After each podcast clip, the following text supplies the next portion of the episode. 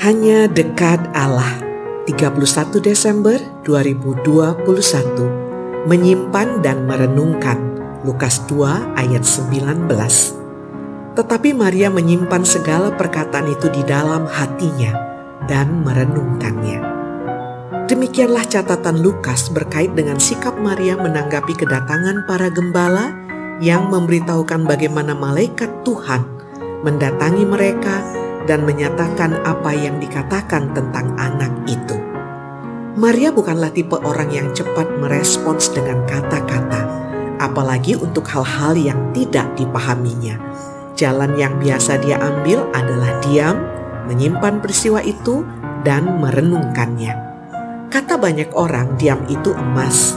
Cepat bicara, terlebih kebanyakan bicara, bisa membuat jatuh orang tersandung, baik yang bicara maupun yang mendengarnya.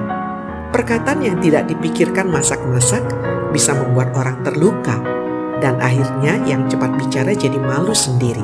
Setidaknya merasa bersalah karena tentu saja tak disengaja telah melukai. Berkait perkataan para gembala, Maria dengan sengaja menyimpan semuanya itu dalam hatinya dia memang belum paham sepenuhnya. Sebelumnya Gabriel mengatakan kepadanya bahwa anaknya akan menjadi Mesias dan kelak akan diakui sebagai Tuhan. Para gembala datang dengan sebuah berita yang mengatakan bahwa anaknya adalah juru selamat.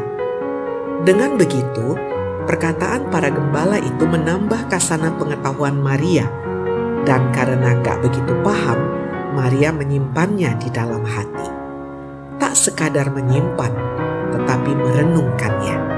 Kata yang diterjemahkan dengan merenungkan dalam bahasa Yunani adalah simbalo. Kata ini dekat dengan kata simbol dalam bahasa Indonesia. Menurut Stephen Lex, kata simbalo berarti dengan mengkonfrontasikan antara fakta dan fakta, sabda dan sabda, juga sabda dengan fakta untuk menangkap hubungan timbal balik dan makna terdalamnya. Dengan kata lain, Maria terus berdialog dengan sabda yang didengarnya melalui para gembala. Dan itu berarti berkomunikasi dengan Allah sendiri.